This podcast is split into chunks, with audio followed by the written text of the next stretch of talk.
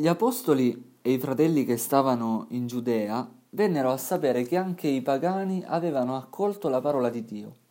E quando Pietro salì a Gerusalemme, i fedeli circoncisi lo rimproveravano, dicendo, Sei entrato in casa di uomini non circoncisi e hai mangiato insieme con loro.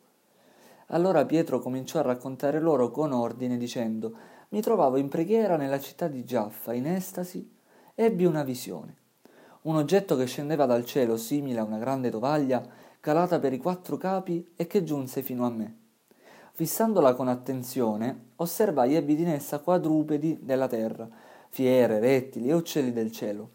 Sentii anche una voce che mi diceva Coraggio, Pietro, uccidi e mangia. Io dissi Non sia mai, Signore, perché nulla di profano ed impuro è mai entrato nella mia bocca. Nuovamente la voce del cielo rispose Ciò che Dio ha purificato, tu non chiamarlo profano. Questo accadde per tre volte e poi tutto fu tirato su di nuovo nel cielo. Ed ecco, in quell'istante tre uomini si presentarono alla casa dove eravamo, mandati da Cesare a cercarmi. Lo Spirito mi disse di andare con loro senza esitare. Vennero con me anche questi sei fratelli, ed entrammo in casa di quell'uomo. Egli ci raccontò come avesse visto l'angelo presentarsi in casa sua e dirgli Manda qualcuno a Giaffa e fa venire Simone, detto Pietro, egli ti dirà cose per le quali sarai salvato tu con tutta la tua famiglia. Avevo appena cominciato a parlare quando lo Spirito Santo discese su di loro, come in principio era disceso su di noi. Mi ricordai allora di quella parola del Signore che diceva Giovanni battezzò con acqua, voi invece sarete battezzati in Spirito Santo. Se dunque Dio ha dato a loro lo stesso dono che ha dato a noi, per aver creduto nel Signore Gesù Cristo, chi ero io per porre impedimento a Dio?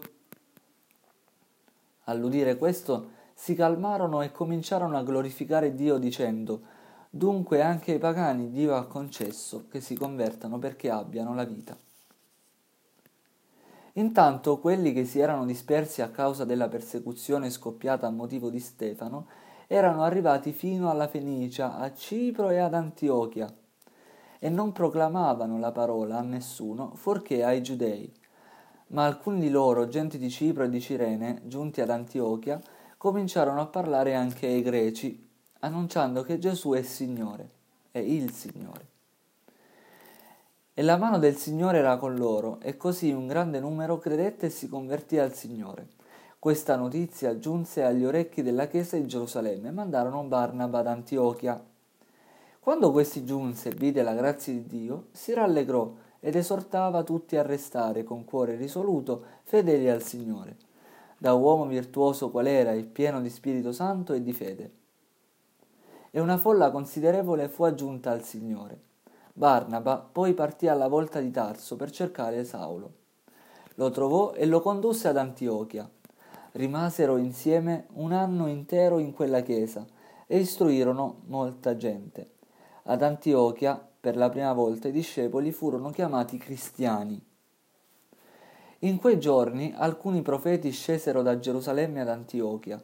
Uno di loro, di nome Agabo, si alzò in piedi e annunciò, per impulso dello Spirito, che sarebbe scoppiata una grande carestia su tutta la terra, ciò che di fatto avvenne sotto l'impero di Claudio. Allora i discepoli stabilirono di mandare un soccorso ai fratelli abitanti nella Giudea, ciascuno secondo quello che possedeva. Questo fecero indirizzandolo agli anziani per mezzo di Barnaba e Saulo.